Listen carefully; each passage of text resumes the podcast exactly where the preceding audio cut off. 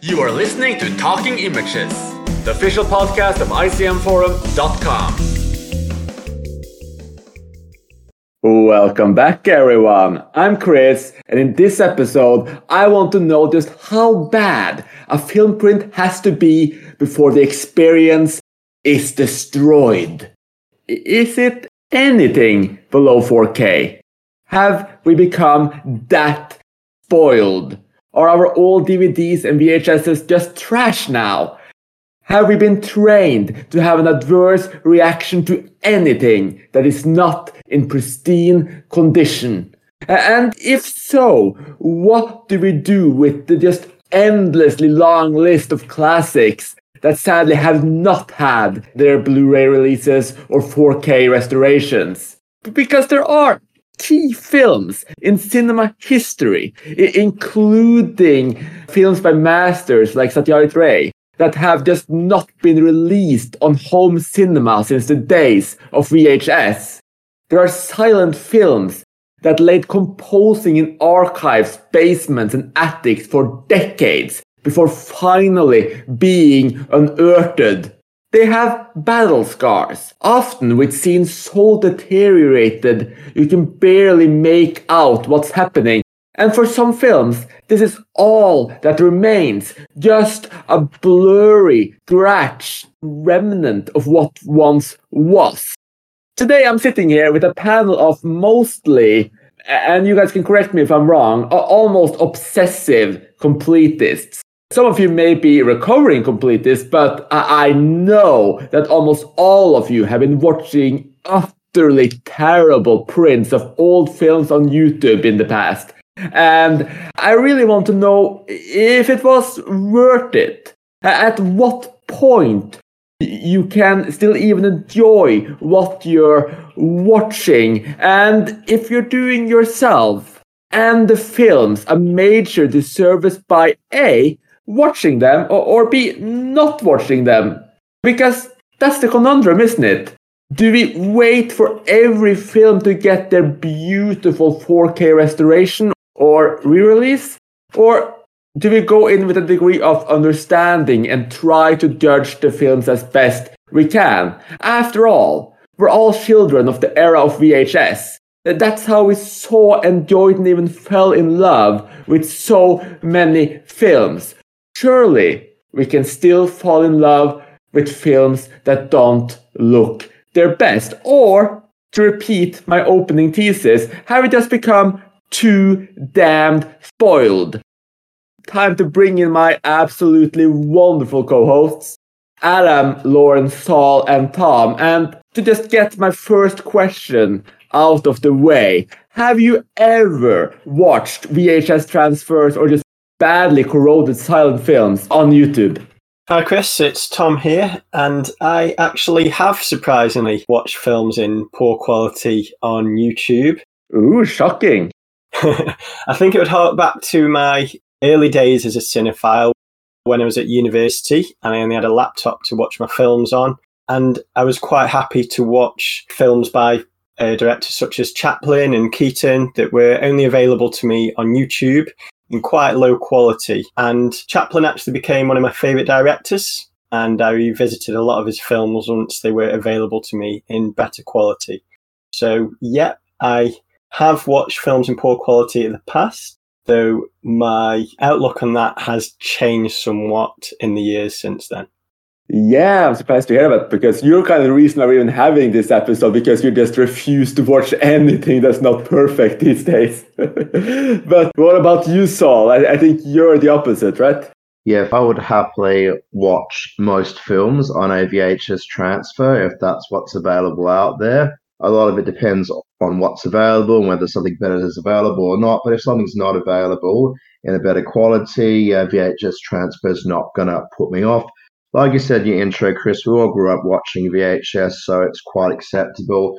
And I probably watch more VHS transfers these days than back in the older days when I first started watching films that were coming online because these days I'm actually watching most films online on an iPad. And with a smaller screen, if it's a VHS transfer, it's not as noticeable as if you're watching on a big screen TV. So, yeah, for me, it's fine. It's not my first preference, but I, I'm more than happy to watch a VHS transfer if that's what's available for a film. Yeah, I guess I'm happy to watch films regardless of quality. Although, if the quality becomes like terrible, then I will I will only watch it if it's something I really really care about. But for the most part, I'm not that worried about the quality. And what about you, Lauren? Uh, well, I actually like VHS transfers of horror films because I think horror looks better in VHS. And mostly, I'm not too bothered whether it's a VHS transfer or the corroded silent films. I mean, mostly on YouTube, I only watch short films, but most of the time it doesn't bother me. It just depends how bad it is. If I literally can't see anything, then I'm not that interested. but otherwise, it's whatever. Yeah, it's a problem when you literally can't see anything. and there are a few films that are almost like that. We're gonna probably gonna talk about them a little bit later. There, there's some films I definitely wish I just had not seen in, in that condition. But uh, you already answered this question, Lauren. But uh, my next question is just why would you watch a film that's in near terrible condition? And do you try to at least see the best version of a film that's available? So I will always try and see the best version of a film that is available to me. Image quality does matter quite a lot to me because I'm the opposite of Sol. I wouldn't dream of watching a film on an iPad. I like to watch it on a big screen to recreate cinema conditions as, as best as possible. And if you've got a low quality film on a big screen, then the impact is even more noticeable. I will always try and watch films in the best quality that's available to me, and I'm not opposed to avoiding films or just putting them at the bottom of my watch list if they're not available in a quality that is, is good enough for me to enjoy without it having an impact on my appreciation of the film. But what's good enough for you, Tom? I'd say minimum DVD quality these days. VHS quality when you're watching that on anything more than a 50 inch screen, then it becomes problematic unless it's a style or aesthetic that is part of the film and is there on purpose. So, yeah, look, I don't mind watching films on my iPad.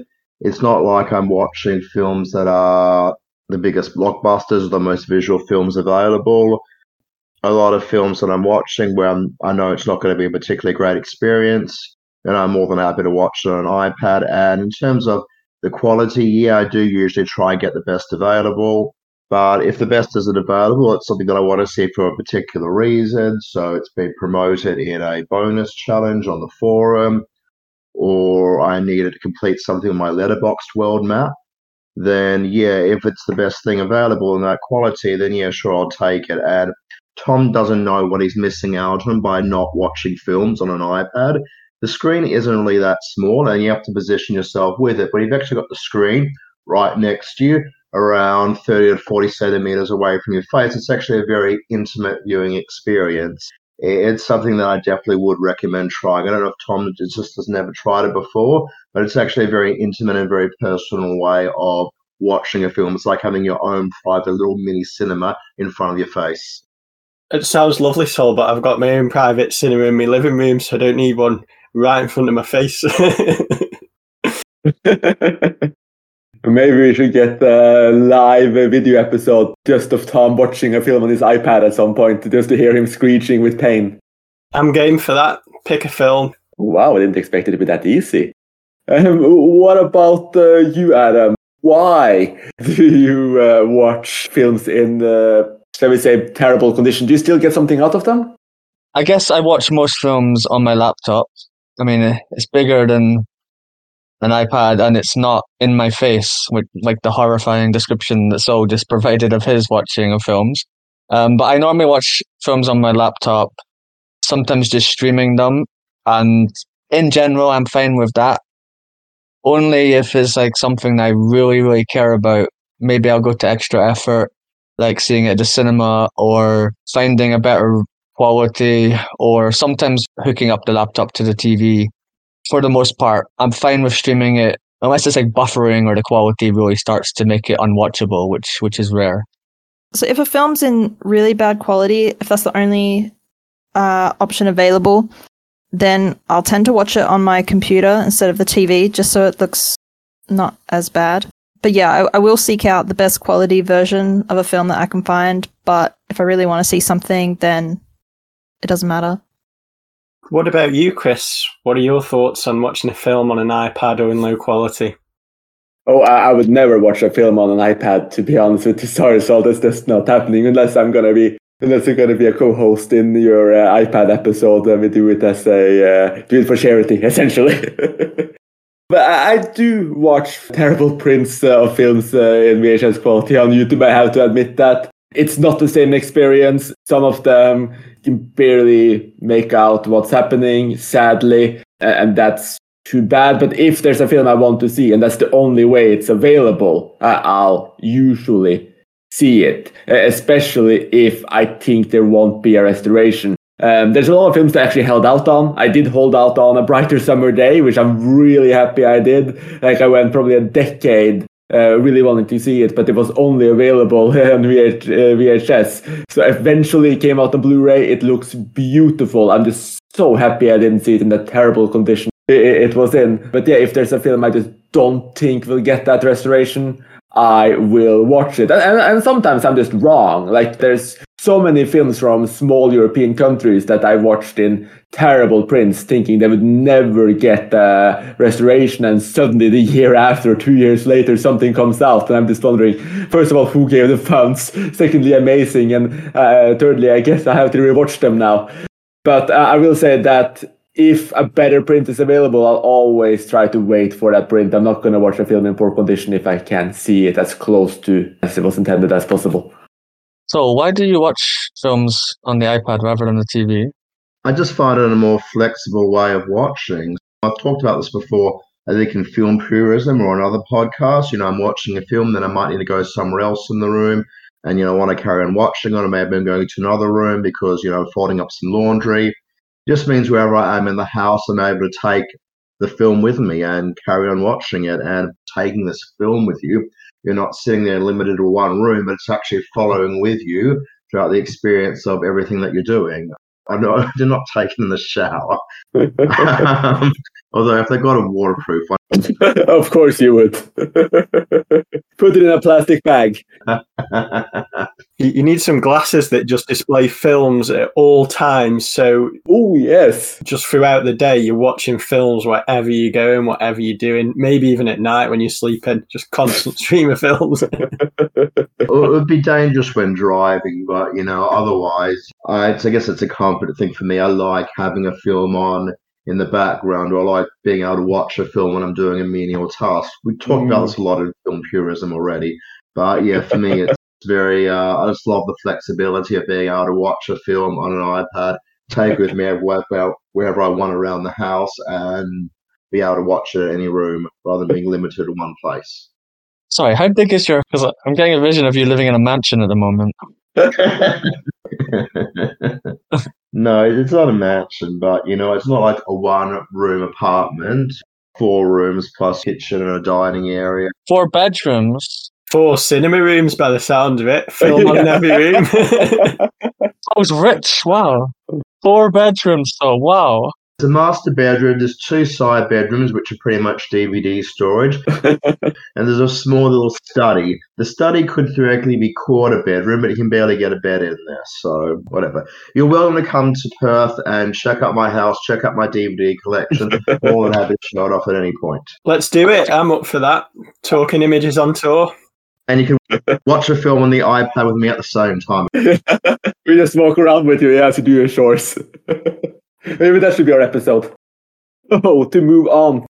Tom already mentioned this already, that he's just this really visual person, but I, would love to hear from uh, the rest of you just how visual you are uh, and just how much enjoyment you generally get from the visuals. What essentially is lost if you watch a film that is less pristine? I mean, even on DVD, is something lost for you? And Tom, you can probably answer that first.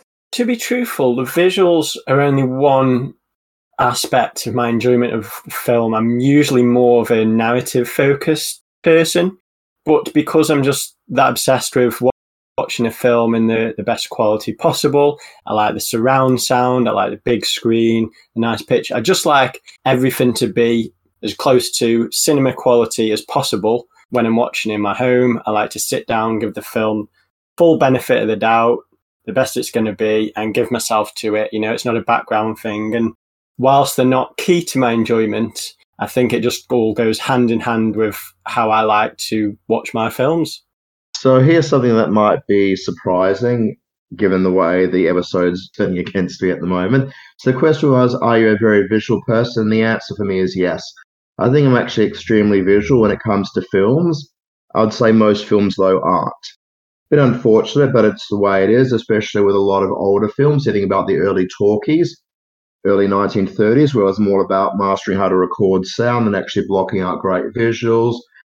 I'd say the vast majority of films out there, unfortunately, aren't very visual, and therefore I don't feel like I'm losing a lot if I'm watching it in a lower quality transfer when I'm talking about lower quality transfers, it's not for, you know, greatest films of all time. Like I'm not watching a VHS rip of Lawrence of Arabia. I'm watching a VHS rip of maybe a 1930s or 1940s film that's very heavy on the dialogue, very low on the mm. visuals. So a lot of it depends on the film.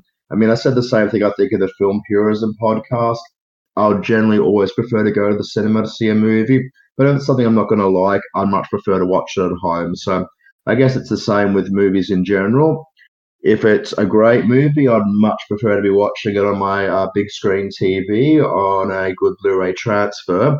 However, if it's not a great film, then and, and it's not very heavy on the visuals, then I'm more than happy to watch a low quality version on an iPad because I'm not actually losing that much of it. Why not just watch better films? I was going to ask the same as well, Chris. a lot, a lot of the films that I'm watching transfers of that aren't of highest quality are ones that have been, you know, nominated for the doubling the canon exercise. That's how this whole podcast episode came about, which Chris will get into later. Or they're films that I need to like watch for a challenge to get some bonus points, or that I need to watch to put up my Letterboxd map. So I'm not always watching films because I'm looking to have a, a great, amazing audio visual assault on the senses. I mean, yes, I am obviously sometimes, but I'm not always in it watching a film for that. Sol mentioned how this episode started, so I think we might just get into that then, because as a lot of listeners will know, there's this great poll we do on ICM forum, and few, another forum is involved as well every year. It's called Doubling the Canon, where we essentially double the canon from National Pictures, don't they? And focus on a lot of underseen and great films that just have not been in that canon. And one of those films that were nominated and it, it made the list, I mean, it's a fantastic film, is uh, Satyajit Ray's The Middleman. Just, it's one of my favorites. Uh, I think Sol watched it for the first time this last month. He fell in love with it as well. But as with so many of Ray's films, it's only available on VHS. And that VHS print is on YouTube. So I tried to get Tom to watch it, but uh, he refused. He did not want to watch one of probably the best films of all time just because the print was VHS quality. So, Tom, why was that the case? I've sadly had to sit through a VHS, well, less than VHS quality film quite recently on YouTube because of another aspect of the forum. And it completely ruined my appreciation of film. It was a chore to sit through. It was horrible. You couldn't even make out the faces of some characters. And that's just not how I want to enjoy a film. And I love the films of Ray. Some of his films, like The Big City, and The Unvanquished, etc., rank among my favourite films. And he's got a lot of films that I'm yet to see. So I'm not going to jump on one that has only VHS quality available and ruin my chances of liking it. And I did actually have a look around on the internet and I found that there was a good print shown during some festival a few years ago in America. So there's hope that in the future a better print might be out there, uh, might become available to us. But yeah, with so many of his films that I've yet to see available in a good quality, It's not like I'm desperate to complete his filmography immediately and I've got to see it because it's the last one remaining and I know it's going to be good. I just feel like no matter how good the film is, if the image quality is that poor where you can't really make out the characters, then it's not going to result in a good experience for me. Well, that's not VHS though. I mean, you grew up with VHS. Yeah, I grew up with VHS, but I think the screens we were watching VHS on were a lot smaller than the screens we watch films on today, un- unless you Sol, of course, because it's become a lot more affordable and reliable to get a big home cinema. Whereas back in VHS days, the, the screens were a lot smaller, so the quality was not necessarily a thing. But because I've got used to watching on a big screen, then I can't go back to watching on a on a small screen. Whereas back in the day, that was not so much an issue. Um, would you not consider watching on an iPad if it was a film with worse image quality, so that you'd have a better experience? No, because there's that many films available in good quality that I can enjoy. I'll stick to the big screen. That's a fair enough uh, reason, by the way, too, Tom, that a better print is technically available. So hopefully that, that will come eventually. I'm not sure if there's a right issue with Ray because there's so many of his films that just haven't been released on DVD, on even DVD. So hopefully that's coming sometime in the future and we'll all be better off for it. But this did make uh, me think a bit. What would you say is the worst looking film you ever sat through? Brighter Summer Day. Yeah, there it is. I'm so happy I didn't didn't watch that. Brighter Summer Day is your worst too, right, Adam? Yes. Then you can expand on it. No. Okay, I will then. Yes, I actually have no idea what that film was about because I couldn't read, I don't know, 75% of the subtitles. They're just like white on white.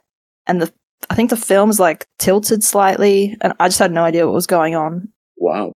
So I, I couldn't enjoy the film. I couldn't get into it. I, I don't even know how people say they like the film because I don't know what happened. so yeah, that's my worst one. Wow, yeah. I mean, it's out on Blu-ray now. It's quite a long film as well, isn't it? So you sat through the whole thing, even though after maybe about 10, 15 minutes you realised that it was going to be a struggle. Yeah, well, I wouldn't do it now. Now, if a, if a film's that bad quality, I just throw it on the look at it again later pile. Was it mainly for the official chat, Lauren? We've all been there. Yeah, and I guess I wasn't expecting it to be like that difficult. And then by the time I was an hour in, it was like, well, I can't really stop now, so I've got to keep going. Yeah, that makes sense. I'm a completist too. Never give up on the film you started. Well done, Lauren. Do you think you'll rewatch it now that it's actually out with a good print? Because it's a very good looking film. Yeah, I didn't even know that there was uh, a better print out, but I think I would give it another go at some point, but I don't know when that will be. So I was going to say A Brighter Summer Day as well. And I think that film stands out because even when you watched it in like bad quality and the subtitles were really bad, you could tell that it was a great film. Well, I could anyway. And it was like an endurance test, you know, watching it. But it was kind of worth it because it was the only way to watch it. And I wouldn't have sat through four hours unless I thought the film was very good. I would definitely rewatch it in, a higher quality. But I didn't sit through it for the check, really. I sat through it because it was a, obviously a good film. But it was a frustrating watch, mainly because of the subtitles. It took a lot of effort to try and read the subtitles, which kind of took away from the film. Yeah, we should probably talk about that a little bit. I mean, those uh, burnt in hard coded subtitles that are available on a lot of VHS prints. I mean, they they can be so hard to read. I, I don't even get why they were added. Did they just look better at some point? I, I mean, I just I just don't get it. It's hard to understand why anyone would make the subtitles like that and think it's a good idea. But it's it's always a shame when it takes too much effort reading the subtitles because it's quite hard to focus on the visuals and the other aspects of the film. But sometimes, like in the case of a Brighter Summer Day, you can still tell that there's high quality, even if there's lo- lots of obstacles to watching it properly. And that's the perfect example of image quality impacting someone's appreciation of the film. Because to many people, A Brighter Summer Day is, you know, nothing short of a masterpiece, but Adam and Lauren didn't get that experience at all due to the image quality. Well, I liked it a lot. I'm just, all I'm saying. I thought it was a really great film. It's just it was a great film in spite of all the difficulties in watching it. I still watched it and thought it was great. So yeah, it had a big impact, but that doesn't mean I came away thinking, "Hey, this film isn't great." I just came away thinking, feeling a bit frustrated that I'd had to watch it in those conditions. Yeah, that makes sense, and that's why I think I would want to avoid that frustration where possible.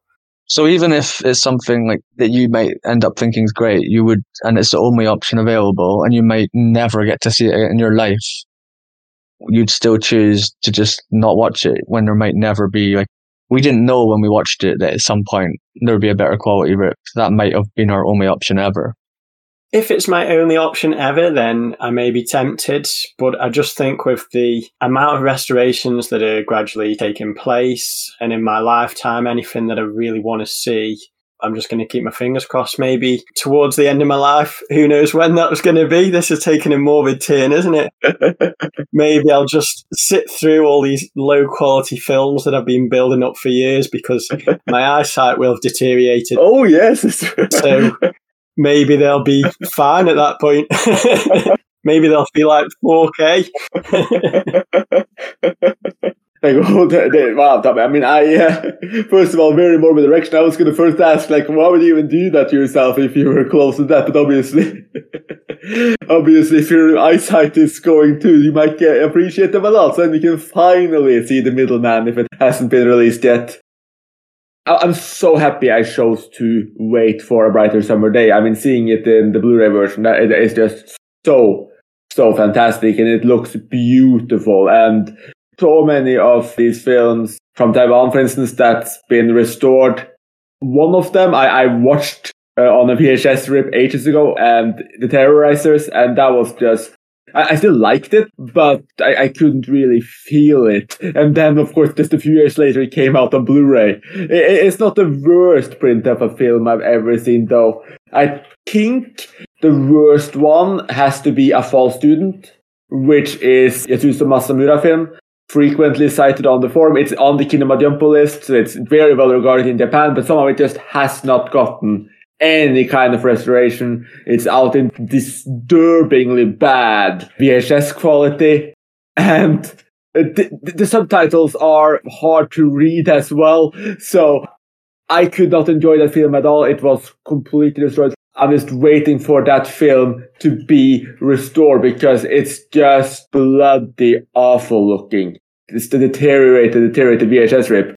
And I, I just can't believe that sometimes small films you never think would be re-released or restored actually get restored. I mean, one of the other most terrible looking films I've seen, and maybe it actually looked worse, is Leopold Jessner's Erdgeist or Earth Spirit, eh, eh, because I, I love silent films and I've seen a lot of German silent films. If it was available, I would see it, even if it wasn't absolutely terrible condition. Some of them I still manage to love, like the Stone Rider. I hope that gets a Blu-ray release one day, but you can still get the gist of just how great that film looked. But with Erdgeist, it was one of those VHS rips where you know you have the timestamps. It's all, all almost washed out. It's compressed on the screen as well. It's just terrible looking. Uh, I saw it years ago. I hated it, but then I think two three years ago it was the Murnau Foundation. They did a completely beautiful restoration. I haven't seen that one yet. One of those cases where I can't believe it happened. So uh, these days, I'm really picky with what I choose to watch, just because there's always that chance that it's gonna get restored, even if you know they're kind of just hid away in the vault somewhere. If it has any kind of relevance, it, it just might one day come out looking beautiful. Definitely, I'm with you on that, Chris. And it is so good when you find out about restorations of a film that you're, you're desperate to see. And I think for the worst film that I've seen regards to image quality is The Man with Three Coffins. Now, the reason I sat through this in poor quality is because on the I Check Movies forum, we have a World Cup competition where people nominate obscure films from all different countries around the world and people vote on which is their favourite out of this selection to advance to the next round. And this was a South Korean film that was nominated.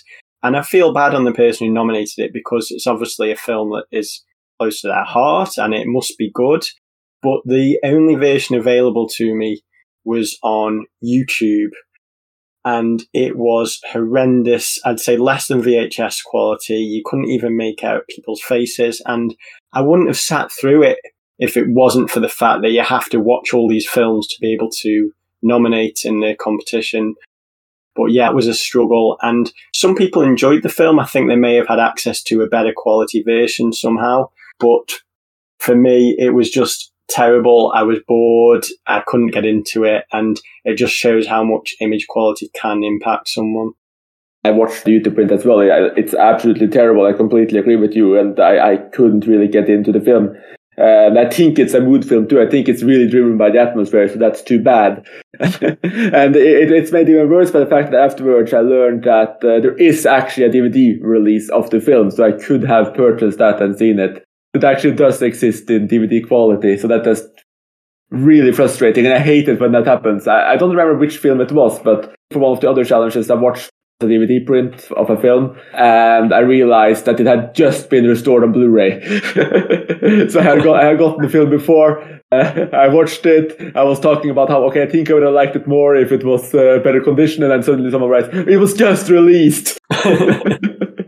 That's the worst, and I think the thing that really got me about the Man with Three Coffins as well that it was on the I think it was the South Korean Film Archive YouTube channel and to me, it's just crazy that an entity that should be um, sharing beautiful films would choose to share a film in, in such a low transfer. Mosfilm with all the old Soviet films, they share stuff in almost impeccable HD quality on their YouTube channel. And it just surprises me the, the contrast when potentially there's this better stuff out there. Well, I guess it comes down to rights as well. Another film I wanted to mention was nowhere near as bad as A Brighter Summer Day, but The Grey Fox, which many of us watched a few years ago um, because it was in 500 under 400, pretty high up. And that was a really great film, but at that point it was just an old VHS rip. So again, it was much easier to watch because there was no subtitles. But that was another film where it was a shame because you could tell it was a great film, but the quality of the rip kind of had an impact. And I think it's been restored in the past few years. So I, I guess like going back to the general point of this episode, I notice it most when it's a film I like a lot. So A Brighter Summer Day, The Grey Fox, I I like them both a lot. And when you like a film a lot, that's when you really notice the quality because you realize it's slightly sort of taking away from the experience Whereas if it's films I don't like that much, then if it's not a good quality, I don't really care. But there's certainly a feeling when you watch a film like a VHS for it, where you can tell, hey, this is a great film, and you feel like you're losing out on something.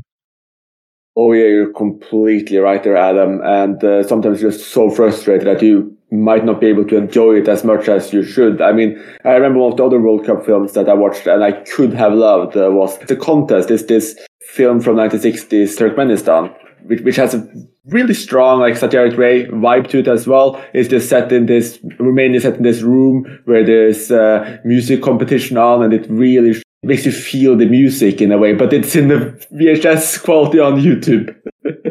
and yeah, I was just wondering like, okay, how much more would have been transfixed by this film if the visuals were actually there and I could really just get lost in this film because when it's that kind of quality, you can't really get lost in the visuals. I, I mean, I, I feel, like there's some films that are hurt more than others as well. Like if you have a beautiful atmosphere-driven film, that's probably to suffer. Like the with Three Coffins, if that was in beautiful rear print, I might have loved that one. I thought it was really poor but a film that's, for instance, more narrative driven or driven by the dialogue, etc., that would probably not suffer the same way because the main selling point would not have been destroyed, essentially. I might just quickly chime in and say that I think it's amazing that you guys have got such distinct examples of films that you've watched in terrible prints. I guess I've just watched too many 240p and 360p films on YouTube that I actually don't have anything that springs to mind as the worst quality print that I've seen. well, that's because you watch everything on your iPad. Oh, yeah, maybe. I don't know. Look, I, I definitely agree about the hard coded subs. That's probably the worst thing about me about low quality prints. And that'll probably be the number one thing that will deter me off watching a low quality print if the hard coded subs are too hard to make out because the quality is that poor. I would actually also dive into a little bit more of the psychological experience of watching something in a just terrible condition as well. I mean, what exactly goes through in your head? Do you try to be a little bit more objective and kind of fill in the gaps as in okay i'm kind of liking this but if this looked great i would have been as absorbed. So i'm going to give it a higher rating that i would based on my current experience or i'm going to try to fill in the gaps or do you just watch it as is and get bored dismiss it get frustrated with it? Or, or can your imagination just fill in these gaps and uh, uh, leave you loving the film all the same as I said earlier on, a lot of it depends on the film. There are a lot of movies out there that are very dialogue based, very narrative based, that aren't very big on the visuals. So if I'm seeing, you know, poor quality transfer of a very talky film from the 30s or 40s, then yeah, it doesn't actually impact on me at all. For more visual films, I guess I don't downgrade a film, at least I don't consciously downgrade it. I'm always aware of what quality I'm seeing a film in, and I'm not really going to at least consciously mark a film down just because maybe it doesn't look as pristine as it could look. I am very visual, but the visuals are only part of a film. You know, you've got the visual, you've got the audio, you've got the narrative there, you've got a lot going on there. And I don't grade films down consciously. Maybe I'm doing it unconsciously, I don't know. Uh, I'm not much of a visual person, so it's not that important to me as long as I can make out what's happening. So I don't judge the film based on the quality of the print that's available, just on what experience I can get out of it. But uh, listening to some of the previous conversation where people were saying that they notice, or Adam was saying that he notices the bad quality of a film that he likes. But I was thinking, like, most of the films that I've seen with bad quality, I haven't liked. maybe it does affect me more than I know.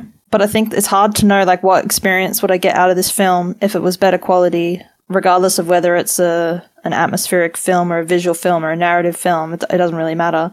So I, I can't really tell if I would have liked any of those films more if the quality had been better. But I don't purposely judge a film based on that. I think I've already kind of answered the question previously. It sounds kind of strange, but with a brighter summer day, it, on first watch, it almost added to the experience. Sometimes it almost elevates the film because you think, hey, if this was in good quality, it would be like 10 times better. Mm. So sometimes if you just watch the film in good quality the first time, you don't always think about the quality because it's just a normal quality film.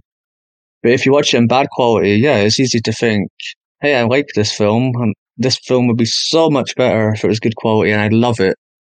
And it kind of adds a bit of mystery to the experience. So I'm, I'm almost reluctant to watch A Brighter Summer Day again now it's been restored in case actually it turns out to be a disappointment. Maybe it isn't as great as I think it would be in good quality. Wow, well, that's an interesting uh, point. It's a bit like Schrodinger's masterpiece. Just something which Adam was saying there about sometimes it can be beneficial to watch a film in a less than amazing transfer. I've actually got a really interesting example of a film that I rewatched recently, and I saw it in high definition for the first time because the available print online was in 720p. And when I first saw it around 15 years ago, it was on VHS. And the film, it's a bit of an obscure film. It's called The Triple Echo. It's a film which Michael Apted directed in 1972, and it's about this soldier who is he's deserted his platoon, he's hiding out, and he ends up getting dressed up as a farm girl. And I remember the first time round, I was absolutely amazed by how convincing he was as a woman. You sort of have this other soldier who comes and tries to romance him because he's such a convincing looking woman and not aware that it's actually a man underneath all the clothes and the makeup. Anyway, I was rewatching it a couple of weeks ago and in 720p, I'm like, well, I can notice like all the stubble around his face. And I'm like, I don't remember that in the VHS transfer. So I think when I saw it on VHS, maybe because it was lower quality, or like the pores and everything on his face weren't as noticeable. So watching it nowadays in high definition. I'm like, I can't believe they got that close to this guy's face. I didn't actually pick up that it was in drag. So uh, yeah, I don't know. It's an interesting example. I've actually found sometimes found rewatching horror movies that I watched in VHS in the 90s, watching the Blu-ray transfers now, it like loses something. It's not that I like them less. It's just there's some something missing without the poor quality. Not quite the same as that example, but sometimes I've just not been able to get into a film as much when it looks better than I remember it looking. I would agree with her there. I think the horror genre is a great example of this. When you've got creatures lurking in the shadows and you know, a lot of it depends on the atmosphere, then low image quality can sometimes be helpful, which is why you often see horror directors choose that aesthetic, go for grainy, low quality image to kind of enhance the atmosphere. It can sometimes work, but I think that's the only area of cinema where I'd be happy to, to watch a kind of lower quality transfer. I think it's interesting that uh, Adam talked about maybe even loving A Better Summer Day more just because of how bad that print is. And from what I've seen of deals from that print, I mean, it looks just awful. So we kind of know Adam's answer to my next question a little bit, but what is the lowest quality a film can be in where you can actually enjoy the film? Well, the answer for me, as I indicated early on, varies. It depends from film to film. If it's one of those dialogue heavy films that isn't big on the visuals, 240p on an iPad is extremely acceptable. If it's a film which is really big on the visuals, then uh, I'd probably prefer to be watching in 720p. Depends on the individual film. I can't actually make a general statement about that. I know, I know Tom's answer, by the way, is 4K. He won't watch anything that isn't in 4K. Surprisingly, it's not that extreme, but I mean, when you mentioned 240p, that just turns my stomach. There's a lot of films available on YouTube, and anything 480p or less is just a no for me. But I'm quite happy with my DVD collection. They're perfectly fine, but I prefer to watch Blu-rays or 4K where possible. But 240p, that's just madness. So I don't know how you do that to yourself. Like I said, it all depends on the film. And there's something which Adam mentioned in the chat earlier on, which he didn't want to say because he said, like, it's come out something really harsh or mean. But when somebody watches as many films a year as I do, uh, you know, 1,200, not all of them are going to be high definition transfers just by design because I'm watching that many. I'm not always after that high quality uh, audiovisual experience. So yeah, for some films, you know, 240p is fine. And there was a question which I'm not sure is going to be asked. Do you watch VHS tapes? Uh, I've still actually got VHS tapes of some films I've never upgraded to DVD, but I haven't got it plugged in VCR. So I moved houses about a couple of years ago, and I've never actually plugged a VCR into my new TV. But that's not because of the VHS quality. It's mainly the inconvenience of watching on VHS or the rewind stuff. It's not as easy as doing it on a DVD. And also, it's just not as convenient. So I'd much rather search for an online print, like when I went to watch the Triple Echo, rather than plug in my VCR and get it my VHS. And when, oh, can I actually find this online? Or it actually is on OK.ru and it is in 720p. Okay, I'm going to sit down and watch that. But uh, yeah, look, it's mainly the inconvenience that I don't watch VHS. It's not really due to the quality, although it's probably at the stage where most of the VHS tapes are deteriorating just naturally due to age. Also, you can't connect your VHS player to your iPad, so that must be problematic. Well, yeah, I mean, that, would be the ultimate. I'm like walking around the house carrying a VCR plugged into an iPad. completely kill the inconvenience of it. I used to have like ages ago. I had this like little tiny TV with uh, VHS uh, built into it, uh, so you can put the VHS in and play it. And if you got an extension cord, you can just hold up that tiny portable TV and walk around with it all around the mansion. It's not a mansion. Okay. I was actually looking a few years ago into buying a portable DVD player. This was before I got an iPad. And the actual weight of it, it's just not that convenient to walk around and put it from place to place. I mean, it looks nice because it's great and portable, but it's actually not that convenient. Uh, iPads are quite light. They actually give really high quality. I mean, not 4K, but you get uh, 1080p on it quite well. So yeah, look, it, it suits my purpose fine. Uh, walking around my very modestly sized house, and Adam's just put a crazy picture in the chat. Okay, I'm going to turn over to somebody else. I'm going to have to laugh at the picture.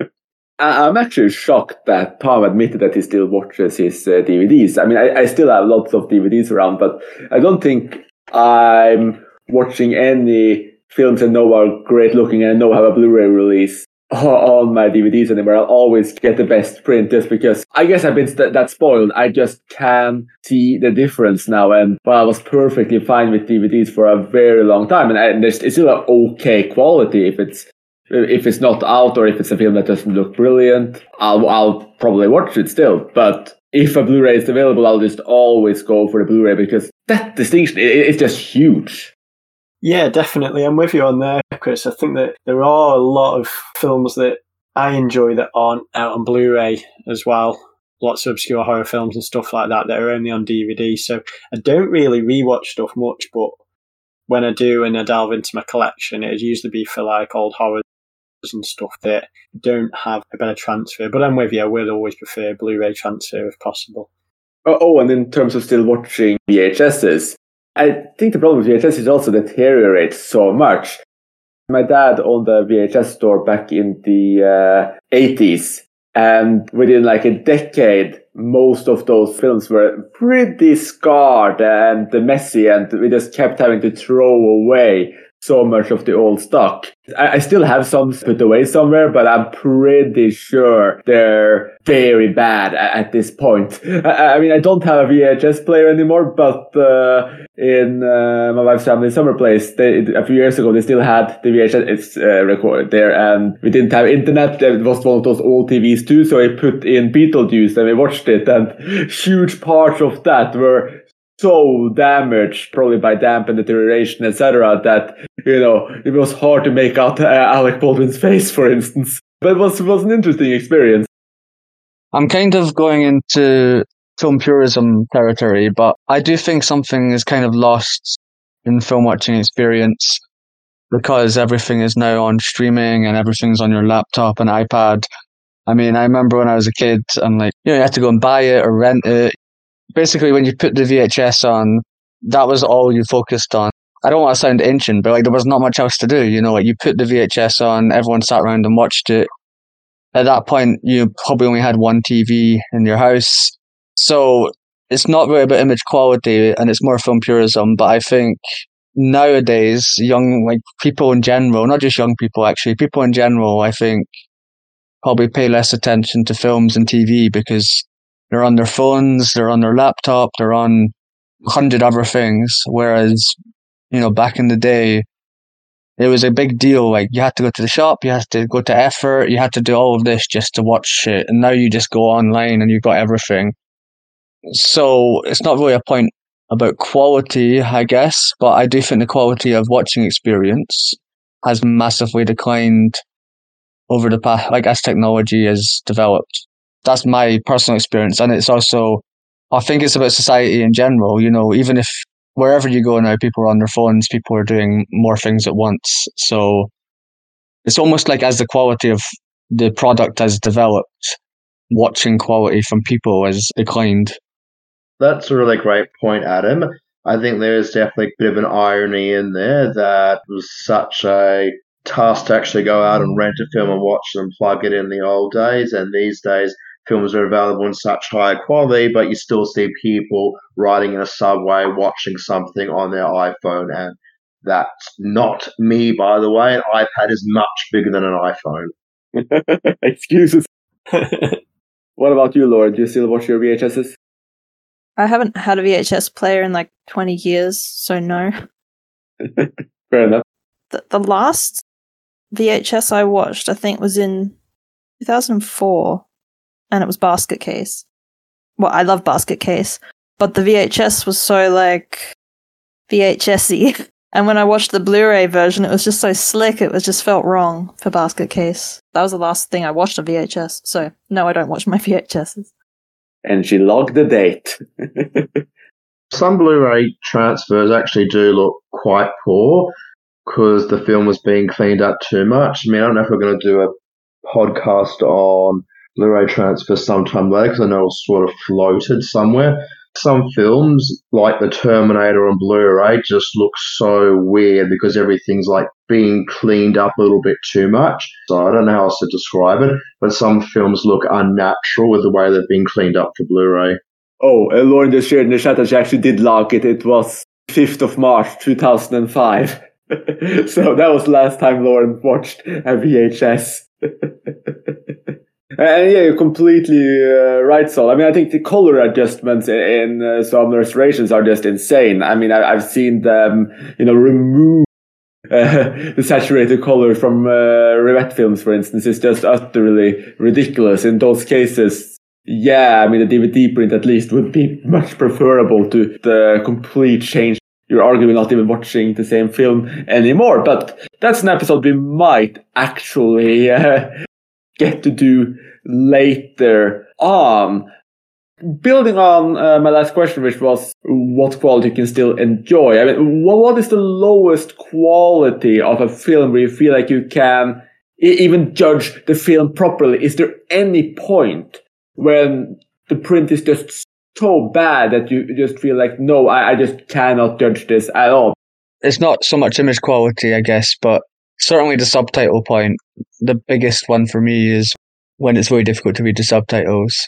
So I guess it's about image quality a little bit. That's a time when actual viewing experience is directly affected because you're spending so much time and effort trying to read the subtitles so you can't watch the film properly. So I think that for me is definitely the biggest one because it directly impacts on your viewing. For me, it just has to be visually coherent. I don't mind if it's a bit scratchy, a bit blurry. If I can read the subtitles, see the people's faces, uh, like well, can see the action happening on the screen. That's good enough for me. I, I'm I'm not that fussed. Yeah, I'm just going to jump on Lauren's back and just yeah, say visually coherent. I think that's the best way of putting it. And also what Adam said about subtitles. As long as if they're hard coded subtitles, I can make them out or make out 80, 90% of them. That's fine. As long as I can tell what's happening, that's fine. And that's assuming this is a bit of like a bottom fodder film rather than Lawrence of Arabia. I think I've kind of covered this in what I've said previously, but anything DVD quality or above is fine for me. Anything less than that, it's going to impact on my enjoyment for the film and potentially hamper a film's rating. I wouldn't choose to watch anything less than DVD quality. I'm not fully in the same boat as Tom because I will watch VHS rips, VHS transfers and the damaged silent films, but I've definitely become picky if it's so blurred that you know you can barely make out facial expressions, for instance, or it's severely scratched, corroded, don't necessarily feel like I can judge it. And today, I will usually avoid these films and just hope they'll be re-released. In the past, I was not that picky, but uh, now I definitely am. I'm getting more and more spoiled Tom already answered this, but what about you guys? Do you feel like you become more picky, or are you still open to watching these damaged silent films and deteriorated VHS transfers? I think I've already answered this already, but I think I've become less picky as I've got older, and it all depends on the sort of film. So I have already answered this already. Let's flip the tables on this uh, a little bit and end the episode on a bit more of a uh, positive note. So that might depend on how you guys respond. Uh, how, how do you feel about films that choose to be in poor quality as an actual artistic and aesthetic choice, adding scratches, pixels, glitches, uh, deteriorating film strips, uh, shooting on VHS even. How do you react to films that are actively trying to be in low definition? So I'm thinking found footage, I'm thinking Dogme, I'm thinking Guy Maddin, and anyone who chooses to make films that look less than 4K. If it's an artistic decision for a film to look that way, then I'm all for it because it's a conscious decision by the director and the team behind it. It's not that the film is only available in poor quality because it's deteriorated over time and it needs a restoration. I love found footage, for instance, what the filmmakers are going for by leaning in towards the scratchy, grainy image stock, and it does work well for that. Also, films which use maybe some glitchy mobile footage, which you know, only for a few seconds in certain moments during the film, like Lake Mungo, for instance, that's an excellent horror with elements of found footage, and there's a few glitchy scenes in there that are very memorable and work really well. So I think that's slightly different to image quality, whereas it's just a, a lack of availability in a good print, and I am open to it. I can't really think offhand of any films that are intentionally in low quality that I actually enjoyed. I generally don't like Guy Maddin's films. We've gone to this in previous podcasts before. And also in previous podcasts, I've said how much I dislike found footage. So for me, it doesn't actually quite work, which might sound a bit ironic because I'm the person saying that image quality doesn't matter half the time. But that's for films that aren't being visual. And if they're putting poor quality out there on purpose and it actually is a visual choice, that actually is a very visual film from that point of view, on that account it wouldn't quite work for me. I'm thinking actually mostly of Skinamarink. First time I've actually said it out loud. So that found footage film that came out earlier this year or late last year, uh, which is just the most insane found footage film available because it's found footage, but it's in the 2.35 to 1 aspect ratio. So it's on like super wide screen, but it's made to look like a VHS tape. And I spent the whole time watching the film going, what on earth was going on in their heads? what on earth were they trying to achieve? Hopefully, we'll eventually have an aspect ratio podcast because aspect ratio, I think, is actually one of the most interesting things about films. And it's one of the things that has probably been most altered over the years due to pan and scan and VHS transfers and TV prints that cut off different parts of the frame. But yeah, I don't know with uh, Skinamarink, I was just like, what on earth is going on here? I'm quite glad you brought that up, Sol, because I actually enjoyed that somewhat, and that is an example of a film that is in really poor quality on purpose. And I think it added a lot to the film. I think if it was a crisp and pristine film, it wouldn't be as impactful yeah, that's a great example of where a low image quality can enhance it when it's used specifically by the director. Not that you had the same experience as me, but from my perspective, anyway, I think. For anybody who hasn't seen Skinamarink, it's actually not just poor image quality, it's actually poor sound quality also. So I don't know if we do a sound quality podcast also at some stage, but yeah, that one's just full of muffled audio. And I think there were parts where they were like subtitled, but then parts of it weren't subtitled. And again, just like had no structure in my head. What on earth are they trying to achieve? But I'm glad you got something out of it, Tom. What about uh, you, Lauren? Can, can, you enjoy films that are purposefully made to look uh, deteriorated, scratched, or just generally shot in lower quality? It, it just depends on the film.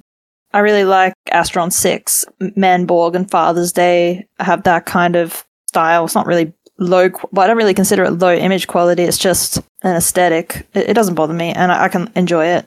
And I like found footage too, and Dogme 95 and all that kind of stuff. So I'm really, as long as the film is good, doesn't really matter.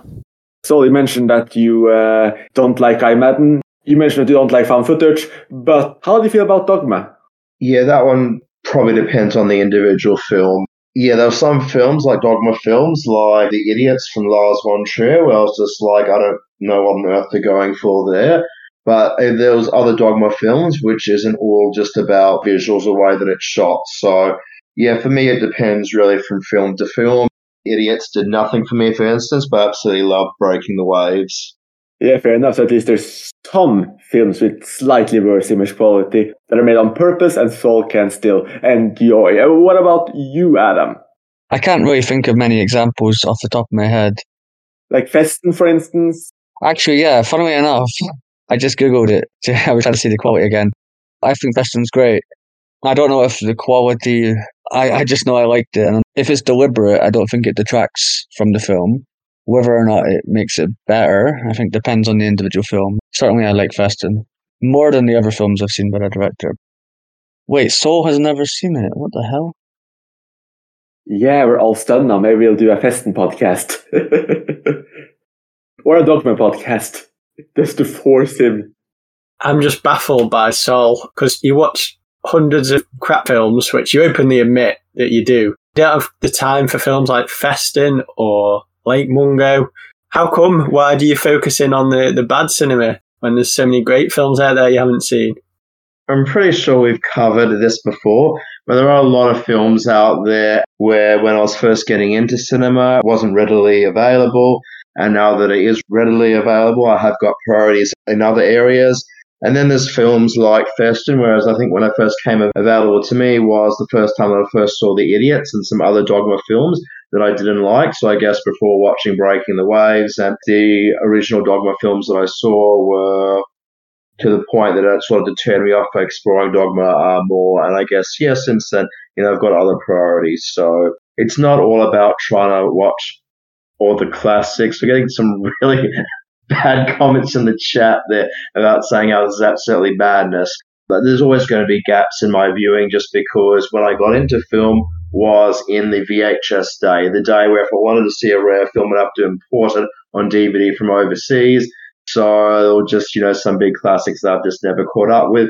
And I've never really been priorities for me because, you know, I'm 20, or so years, I guess a bit more, into my film going journey now, and I sort of know where my interests lie. So I'm naturally going to go for films that I'm expecting to appeal to me rather than trying to plug in all the holes along the way. I'm not a disgrace to cinephilia. I'm probably the logical progression of, I think, a cinephile in general. Somebody gets into film and they go, wow, I'm going to do all of these, you know, entry level movies and check out all of these classics. But when you're somebody who's been watching films for two decades, you know, you're no longer in that position. So, yeah, look, I, I think it's quite logical where I am. I was just joking, so sorry. Oh, okay, that's okay. no, I've said before, Adam, you need to say all these things out loud in the podcast because when you type it in the chat, and there's no emoji attached. I don't know what the expression is. I didn't think that you would seriously believe me when I said you're you're a disgrace to cinephilia. Oh, Lawrence, that threat was definitely serious. I was speed reading the chat as I was talking, and there's probably just the one phrase that uh, jumped out. I mean, Lauren said kill him without any emojis. me saying you're just a disgrace to cinephilia gets a reaction. Well, Lauren has since confirmed that she was indeed serious. And obviously, Lauren is in Australia, so it might be a short car ride away from your death cell. Okay, something else, because I've just started reading over the chat there, is people reminding me that the director of Festen was the same guy who did another round, and another round was absolutely awful. So, uh, yeah, I'm going to put off watching Festen for another 22 years. I think Festen's much, much better, and it's a totally different it's a completely different film, in my opinion. Totally different. I don't know what anyone else thinks, but I've seen three three films by the director, and Festen's my favorite by a mile. So I'd be interested to hear what other people think, but I don't see any similarity whatsoever between Festen and Another Round. Festen is a great film, and I think if all of my other hosts are telling me that a film is great, even if it's a film slightly outside of my area that I'm not interested in, I'm going to take the punt and watch it. So I think you should, Sol. Same as Lake Mungo. We all believe that you're going to enjoy them, so you should give them a shot. And if you don't, Sol, Lauren's going to go and kill you, okay? And there's no emoji after that. Death by iPad. She's on her way right now, okay? So get the iPad out, start walking around the mansion, and put on Festen. I don't know how this turned into a podcast about me. Um, I, I, think we should let uh, Chris try and uh, get us back on topic because I have no idea where we're up to. Please come back for another episode, so we won't we won't gang up on you. I mean, Tom Tom was the ringleader, in fairness, which was unexpected. Chris has vanished. I think he's just abandoned the podcast because it's fallen into disarray. Apologies, Chris. We need you back. Oh, good to know. Fair enough. So I, I, guess I well, first of all, so Seafest. I, I mean, I can say that I really like Dogme as well. I, I used to not enjoy Dogme. I used to be really frustrated with directors who chose to uh, make their films worse than they could be. I mean, I had that problem with Dreyer's Vampyr as well, but over time I really learned to uh, love and appreciate that kind of aesthetic. And I also absolutely love Guy Maddin. I really enjoy the kind of uh, worlds that Guy Maddin creates. They're just so visually beautiful and interesting. I love the 20th century as well, films like that, and also films like what Bill Morrison has been doing, or uh, Jose Luis Guerin with Train of Shadows, where they actually use tiled footage, grow and kind of make new art out of it. That's beautiful as well. So I think there's a lot of beauty in purposefully using damaged material or using a lower quality film. It can really work. And in found footage, it can sell the authenticity as well. So uh, I'd love to hear some of your favorite low visual quality film, be that films that are purposely bad or be that films that exist in poor condition, like films you love that just don't look great. And then maybe we can finally go away from the morbidity we had earlier where everybody wanted to kill Sol. Lake Michigan Monster. It's a Canadian B movie that is purposefully delivered with a low visual quality, lots of scratches and glitches and stuff that really enhance the look of the film and the style. And I think you'd enjoy that. And that's probably one of my favorites with image quality. But again, it's because it's been made to be that way and it works wonderfully for the film. So yeah, that's Lake Michigan Monster and I highly recommend it.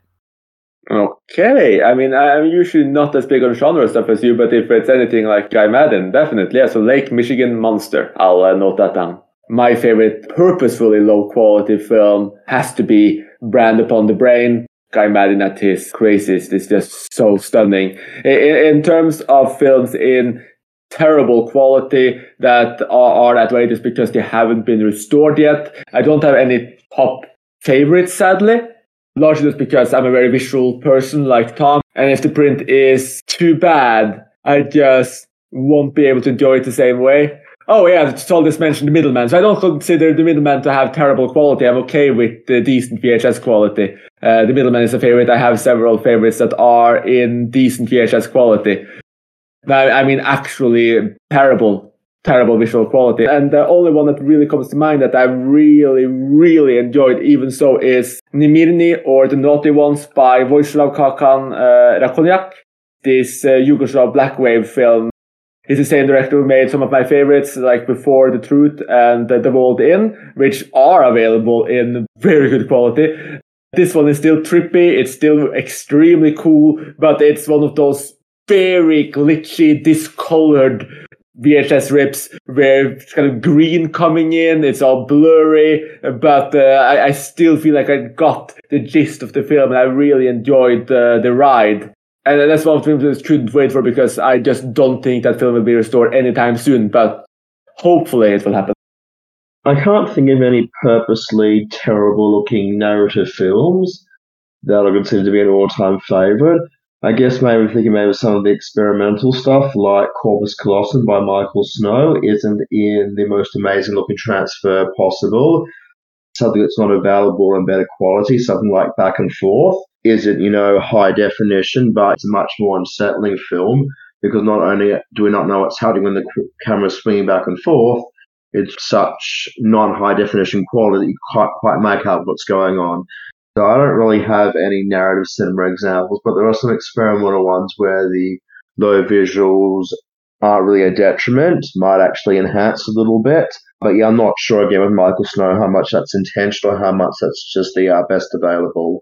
I guess in general, I do prefer good quality visuals. I mean, as much as, you know, I might wax poetic about how great it is to be able to intimately watch a film on an iPad, and I might talk about how many, so many films out there aren't that visual. Like I said, I am still a visual person, so I do prefer visual films.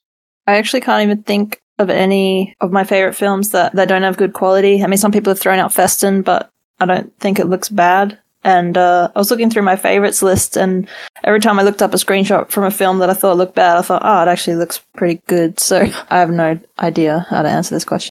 I guess it's basket case then from your uh, glorious Never Be Forgotten viewing in uh, May 2005. Or was it March? March, sorry. Yeah, March 2005. Uh, but I didn't even think that looked bad. It was just, it looked like a VHS. But I don't equate that really with being bad. And I've seen it in Blu ray now. So it's hard to. I'm sure I've seen a lot of poor quality VHS horror films as a kid. But now I've seen them all in Blu ray, so I can't remember. yeah, I guess I'm just repeating what I said earlier. A Brighter Summer Day and The Grey Fox were ones I saw on Bad Rips, which have since been restored. I haven't seen the restoration yet. I can't really think beyond Festen, which I guess I agree with Lauren. It's not exactly terrible. Um, beyond Oh Festen, yeah, no, I just because I completely agree too. It's not. It doesn't look terrible, but it's obviously uh, Yeah. shot in a way that's not pristine. yeah. I'm I'm struggling to think off the top of my head of other ones that are delib- deliberately sort of bad quality, but there probably are some. I just I can't really think of anything off the top of my head. It's something I associate more with horror films, which I haven't watched a lot of. Well, that's right. I'm not worried about it. And I think the main thing that's come out of this is that we need to force Sol to watch Festen and just so many other films he's been avoiding. Uh, may, maybe Lauren's Death Threats will uh, have an effect on him eventually.